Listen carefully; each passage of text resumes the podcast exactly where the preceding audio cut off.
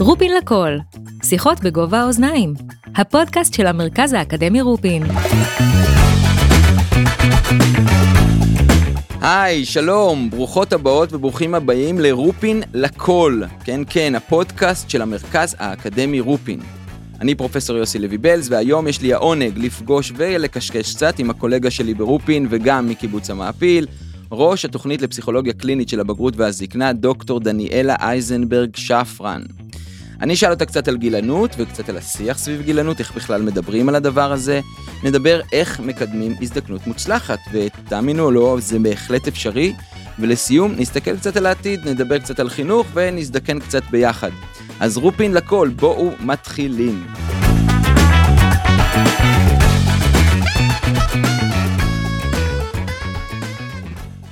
דוקטור דניאלה אייזנברג שפרן, שלום. שלום. אהלן, מה שלומך? מצוין, מה איזה- שלומך? בסדר, איך זה כיף שאת כאן ואנחנו מדברים על הדברים החשובים האלה. אבל רגע לפני שנדבר על זקנה ורגע לפני שנדבר על מה עושים ואיך עושים את זה מוצלח, אני רוצה לשאול אותך, מה גרם לך להחליט שאת מתחילה להתעסק ולחקור את הנושא הזה של זקנה? אז האמת, אני חושבת, היא שההחלטה הכי טובה שעשיתי הייתה לא להחליט לבד.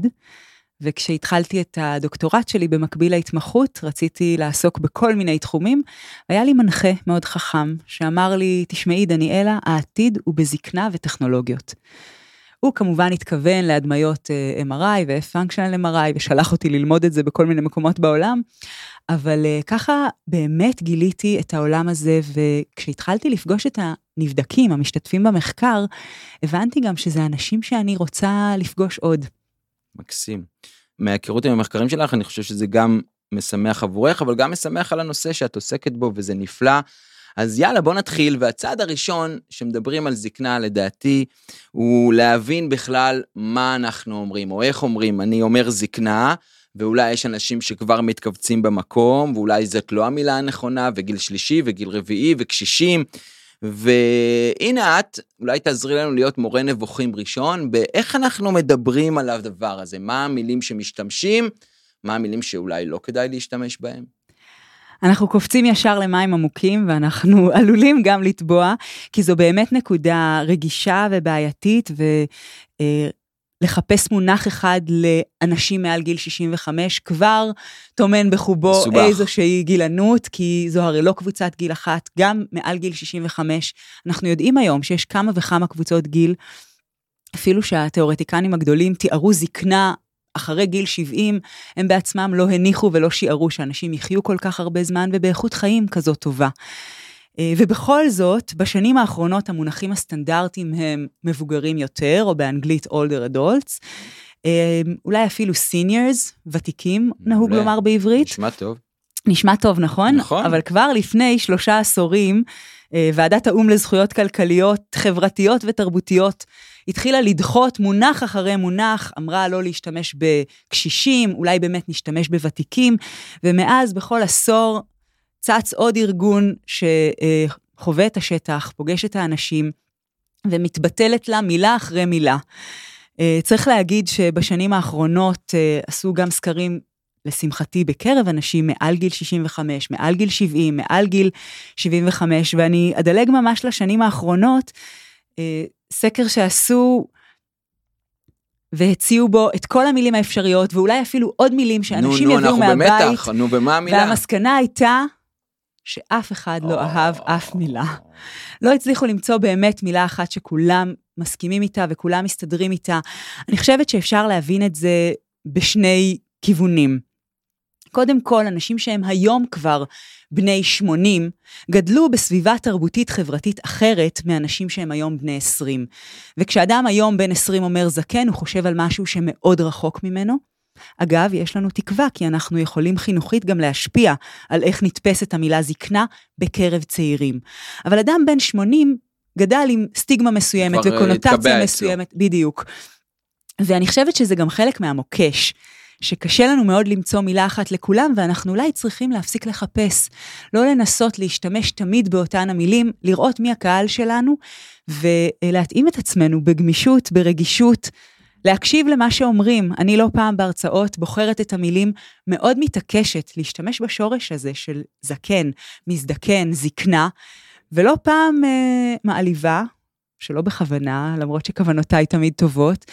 אה, ובאמת צריך להקשיב ולקבל ולנסות לשחק עם כל מיני מילים אפשריות, אבל אני כן אגיד שעבור אנשים צעירים, ואנחנו ברופין, כשאנחנו עובדים עם סטודנטים שהם בתואר ראשון ותואר שני, אנחנו מאוד מקפידים להשתמש בתהליך הזה של הזדקנות, לדבר עליו, כדי להתחיל להכיר אותו לא רק כמשהו רחוק שהס מלהזכיר. דניאלה, תודה, אני חושב שאלה דבר, דברים נורא חשובים, ואת אומרת בעצם שהמילים הן בעלות משמעות, כדאי לחפש מילים נכונות, אבל לא תמיד יש אותן. ומה שכדאי שנתבונן בו, זה שהלב שלנו במקום הנכון כשאנחנו אומרים את המילים האלה ומתייחסים לאנשים שמולנו, לא משנה מה גילם.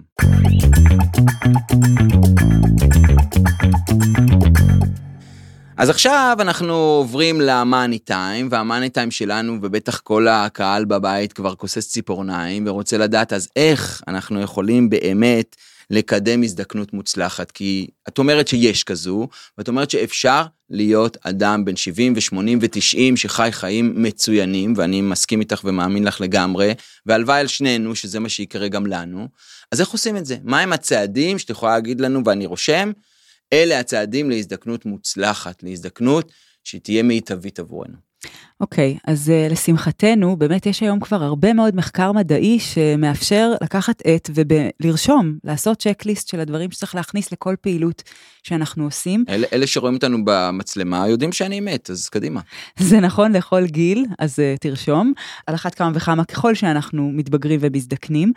אני כן רוצה להגיד לפני שכל הרשימה שאני אתן מיועדת לקדם מושג עולמי היום שנקרא aging in place, הזדקנות במקום, הזדקנות בקהילה.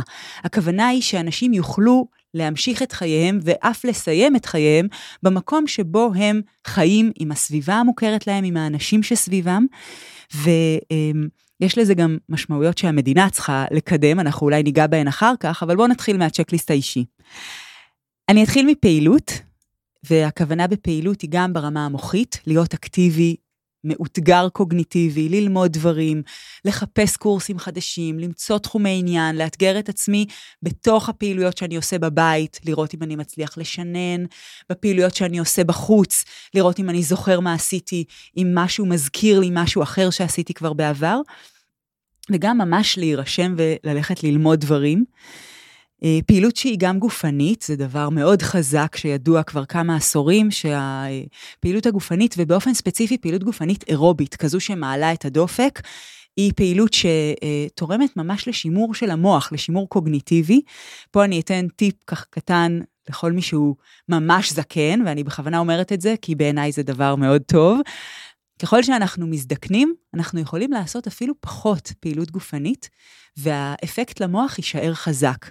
זאת אומרת, אם אתה בגילך, יוסי, צריך לפחות 40 דקות שעה של פעילות אירובית מאומצת, כשתגיע לגיל 80, ואני כמובן מאחלת לך את זה, 20 דקות בלבד יספיקו לך. יש למה לצפות. אז בעצם את אומרת לנו כשאנחנו עושים פעילות גופנית, אנחנו משמרים את המוח בכל גיל, ופעילות גופנית מעטה תספיק לנו כשאנחנו נהיה בני 80 כדי לשמר את הפעילות המוחית המוצלחת. נכון, פעילות גופנית אירובית. רשמתי לעצמי. ועכשיו נוסיף לזה את הדבר השלישי של הפעילות, והוא עוטף בעצם את הכל, זה הפעילות החברתית. זה כבר מוכח מחקרית שכל דבר שאתה עושה, אם תוסיף לו היבט חברתי, אתה מקבל מכפיל כוח קוגניטיבי. אם תלך לקורס צילום ותעשה אותו בקבוצה, תלמד טוב יותר. אם תשחק ברידג' בקבוצה, תשתפר קוגניטיבית יותר. ההיבט החברתי הזה הוא חשוב, והוא גם מוביל אותי לסעיף הבא בצ'קליסט, שהוא הסעיף של המשמעות. אנחנו יודעים שחוויית הבדידות היא אחת המגפות הקשות ביותר של ההזדקנות, ובדידות בזקנה כוללת בתוכה גם אובדן של משמעות. והכוונה היא לזה שיכול להיות אדם שעבד המון שנים והיה בתפקיד משמעותי, בעל ניסיון, היה המומחה בתחומו, ויצא לגמלאות, ולמעשה המשמעות הזו שליוותה את הזהות שלו, נאבדת. אנחנו יכולים אה, לראות לפעמים סבתות שפורחות עם ההזדקנות, כי באמת התפקיד המשפחתי שלהן מקבל משקל גדול יותר, ולעומת זאת, לא פעם אנשים מחפשים משמעות, ודווקא ההזדקנות היא הזדמנות לחפש משמעות של משהו שמתאים לי. כדאי לעשות דברים שהם משייכים אותי למשהו, נותנים לי תחושה של שייכות. זה יכול להיות משפחה, זה יכול להיות גם איזושהי מטרה אחרת, כי אנחנו יודעים שהחוויה של מורשת, שיזכרו אותי, שאני שייך למשהו שהוא גדול ממני, שאני אשאיר משהו אחריי בעולם, היא חוויה מאוד חשובה של משמעות. רשמת? בטח. אוקיי. הגענו לחמש? לא, הנה עכשיו אנחנו הולכים לדבר האחרון. אני אדבר על קבלה, וקבלה לא במובן של אה, נחמן מאומן, על אף שגם זה יכול להיות מאוד משמעותי בהיבט המשמעות. אנחנו חוזרים לגילנות, זוכר שדיברנו עליה? עד כמה אני מרגיש בנוח להזדקן, עד כמה אני מקבל את הגיל שלי. זה נכון לכל גיל, אבל אחד הממצאים המטורפים בעיניי במחקר, הוא ממצאים על מחקר אורך, שבדקו אנשים כבר בגיל 30 ו-40 וראו איך הם חושבים על זקנה. וראו שאנשים שתופסים זקנה והזדקנות באור שלילי, הם אנשים שעל פני ארבעה עשורים, 40 שנה קדימה, הזדקנו זקנה חולה יותר, אומללה יותר, ומתו בגיל צעיר יותר. זאת אומרת שאנחנו לא צריכים לחשוב רק דברים טובים, אבל היכולת לראות את ההזדקנות ואת הזקנה כדבר מורכב, שיש בו גם היבטים שליליים וגם היבטים חיוביים, היא דבר חשוב מאוד. אני רוצה לסיים את החלק הזה ולהגיד... לא סיימנו עוד, רגע. לא, רק את ההקשר של הקבלה, להגיד שגילנות היא בעצם תופעת גזענות יחידה מסוגה. זו התופעה היחידה שבה, אם הכל עובד בסדר, אנחנו נלך וניכנס לתוך הקבוצה שכלפיה אנחנו גזענים. זה לא קורה באף תחום אחר של גזענות, ואני אפילו רוצה להגיד שאנחנו בעצם צריכים לקוות להיכנס לקבוצת הגיל הזאת, כי האלטרנטיבה של לא להזדקן היא הרבה יותר גרועה. כן. את יודעת, זה מזכיר לי מאוד את האמירות הכי בסיסיות של הבודהיזם ושל אה, גאוטמה, שאומר שזקנה היא חלק מהחיים שלנו, ואם נוכל לקבל אותה, וגם להוסיף לה קצת משמעות, ופעילות, וחברים, אולי גם נצליח לעשות אותה בצורה נפלאה וכיפית.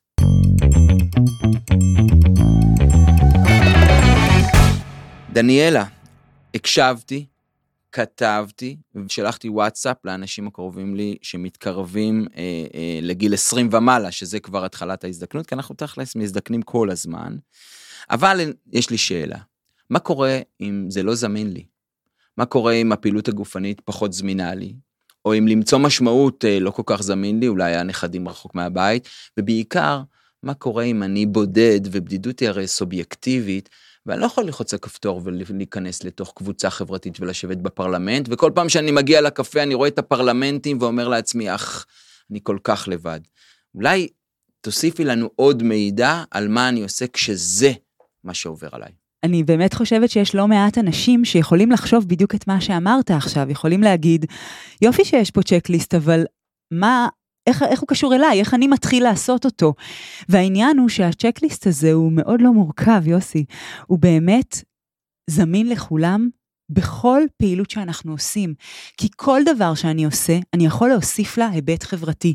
אני יוצאת לזרוק את הפח, ואני רואה את השכן שמולי, אני יכולה לשאול אותו, מה שלומך, אתה השכן, נכון? זה מתניע משהו שמאפשר איזושהי אינטראקציה חברתית שהיא כבר יותר מאפס. ומחר בבוקר אולי אני אראה שהוא גם צולע ואני אשאל אותו, או אני אראה שהוא עם שקית של גלידה שגם אני בדיוק קניתי אתמול. הדברים הקטנים הם הדברים שמניעים את הדברים הגדולים. ובכל דבר שאנחנו עושים, יש הזדמנות להוסיף לו משהו מהצ'קליסט. אחת הקבוצות שאני עובדת איתן, קבוצות של מזדקנים עם מוגבלות שכלית התפתחותית. אנשים שכבר בגיל יותר צעיר, ההזדקנות מתחילה אצלם, יש להם בפירוש פחות הזדמנויות, הם בפירוש פחות יזמים של ההזדמנויות שלהם, אבל גם בתוך דירה, בהוסטל, אפשר לייצר דברים שהם שלי. אפשר לעשות משהו שנותן לי משמעות שאני הכנסתי אותו, והוא על שמי בדירה הזאת, וגם לדיירים הבאים שיבואו. אני המצאתי כאן משהו. גם לסיבוב אה, בשכונה יכולה להיות יותר אינטראקציה חברתית, גם לקחת כלב. ואנחנו יודעים היום שלאמץ חיית מחמד זה דבר מדהים בתהליך של ההזדקנות, בוודאי לחוויית הבדידות. הדברים האלה מתחילים מהדברים הקטנים, ואם אני לא מצליחה לעשות את זה, אני, דניאלה, מצפה שכחברה נסתכל ימינה-שמאלה ונמצא את ההזדמנויות גם לאנשים שלידינו, בין אם זה קרובי המשפחה שלי, כמובן אמא, אבא, סבא, סבתא, אבל גם לאנשים שמסביבי, שכן, שכנה, בסופר, בעבודה. נפלא, ואני אוסיף שכשזה לא עובד, או אם זה לא עובד, ואנחנו רואים שהבדידות הזאת אה, מכרסמת ומקשה, ואנחנו יודעים כמה היא כואבת, אפשר גם לפנות לקבל עזרה, אפשר גם לפנות לטיפול, יש היום טיפולים נפלאים, שיכולים לעזור להושיט יד לאדם בודד, דרך אגב, בכל גיל, אמ, ולפעמים להפיג קצת את העננה הכואבת הזאת ולאפשר לעשות עוד יותר טוב את אה, הצ'קליסט הנפלא הזה.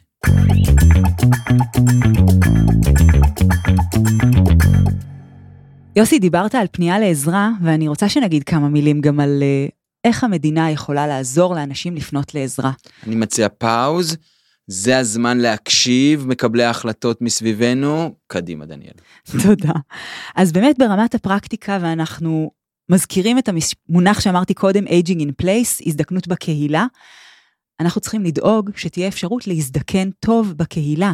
וזה אומר להנגיש שירותים, זה אומר להנגיש פעילויות, הנגשה שהיא לא רק קרבה גיאוגרפית או ניידות, אלא ממש להביא את זה לפתח הבית, להביא את זה למודעות, ולהביא את זה להבנה שזה מותר, זה תקין, זה חברתי. היום יש סטיגמה על טיפול פסיכולוגי, וחלק מהאוכלוסיות המזדקנות, הזקנות, בתרבויות מסוימות, רואות בזה טאבו לא נגיש. וזה תפקיד שלנו, ברמה הלאומית להביא את מסגרות הטיפול ממש לפתח הבית, לשים את זה יחד עם מסגרת אקדמית שיש בה גם העצמה, העשרה, למידה, וגם טיפול וגם ייעוץ לאדם המזדקן וגם לבני המשפחה שלו. כשההורה מזדקן, גם הילדים עוברים תהליך. גם לילדים לא פשוט, גם הם צריכים ליווי, תמיכה, החזקה וגם ידע. כל הדברים האלה צריכים להיכנס לרשויות המקומיות, השלטון המקומי צריך לקדם את זה ממש בתוך הב... פתח הבית של האנשים. חשוב ומקסים, ואם את רוצה להוסיף עוד משפט אחד על אז מה הצעד הבא שלנו, ואני יודע שבמרכז אקדמי רופין אנחנו עושים צעדים כאלה, מה הצעד שאנחנו עושים ומה הצעד שאולי אפשר ללמוד מזה שאולי אפשר אה, לפזר את הזרעים האלה גם במקומות אחרים. אז כן, אני אגיד שבאמת ברופין אנחנו עסוקים בחינוך. והאלמנט החינוכי הוא נכון לכל גיל, וחינוך צריך להתחיל הכי מלמטה שאפשר, להיות הכי רחב שיכול להיות, ולא לעצור באף גיל. חינוך לא עוצר בגיל 18 וגם לא בגיל 40. אז קודם כל אנחנו רוצים להפגיש את כל הגילאים, עם כל הגילאים. החוויה הרב-דורית היא חוויה חשובה מאוד להבנה שלי שאני גדלה בחברה בריאה, שיש לי למה לצפות, שכשאני אזדקן יכבדו אותי, ייתנו לי מקום מעצים שמחכה לי, חשוב, מצפה לי. חשוב, חשוב, חשוב. אז בהקשר החינוכי אני אגיד שככל שאני פוגשת אנשים יותר צעירים, אני יותר מקפידה לומר זקן, מזדקן. ככל שאני פוגשת אנשים יותר מבוגרים או מזדקנים, אני יותר מקשיבה. לאופן שבו הם רוצים שיקראו להם. אבל אני כן אגיד שאנחנו גם מקדמים הקמה של מרכזים לטיפול, לייעוץ, להכשרה, למזדקן ולמשפחה הרב-דורית. מרכזים שישבו בתוך אקדמיה, בתוך הקהילה, בתקווה, וזו באמת תקווה, שבעשורים הקרובים יצוצו ויקומו כמה שיותר כאלה בכל רחבי הארץ. אני לא אובייקטיבי, אבל אני אגיד שלדברים כל כך חשובים, ואיזה כיף שהם יוצאים מאצלנו, והלוואי ונראה אותם אה, נפוצים בארץ ואולי גם בעולם. ואת יודעת, דניאלה, את אה, דיברת על האייג'יזם כגזענות השלישית אחרי הרייסיזם והסקסיזם, וכמה חשוב שאנחנו מדברים על זה ונותנים לזה מקום, וכל החלק האחרון חשבתי על, ה, על תפילת הדרך של תמר דובדבני, שאומרת, תן לרגליי להוביל אותי אל המקום שאותו ליבי אוהב, אבל גם פתח את ליבי לאהוב את המקום אליו, אליו שאותו, שאליו רגליי הולכות, ולשם הרגליים שלנו הולכות, וכדאי שנפתח את הלב ונאהב גם את המקום הזה, כמה הוא חשוב. אז תודה. תודה רבה, ומשפט סיום משלי, אם אפשר, אני באמת רוצה להזכיר לכולנו שברי המזל בינינו יזכו להזדקן ולהיות זקנים. אז כדאי לנו לצפות לשם ולראות איך אנחנו יכולים לעשות את זה הכי טוב שאפשר. נשמע לי שאם אנחנו מסכמים בברכה, הלוואי ונזדקן. בדיוק. אני תמיד מאחלת שנזדקן ושנזדקן יחד. וואו, היה לי לעונג דוקטור דניאלה אייזנברג שפרן, ראש התוכנית לפסיכולוגיה קלינית של הבגרות והזקנה במרכז האקדמי רופין. דניאלה, תודה רבה רבה. תודה רבה, יוסי. ועד כאן, לפרק הזה של רופין לכל, הפודקאסט של המרכז האקדמי רופין. אני פרופסור יוסי לוי בלז, ואני מזמין אתכם מאוד להאזין לעוד פרקים שלנו. בספוטיפיי ובכל מקום שיש פודקאסט, נשמח מאוד שתעקבו אחרינו ותדרגו אותנו, ובכלל תנו חיבוק, נשתמע בפרק הבא. Thank you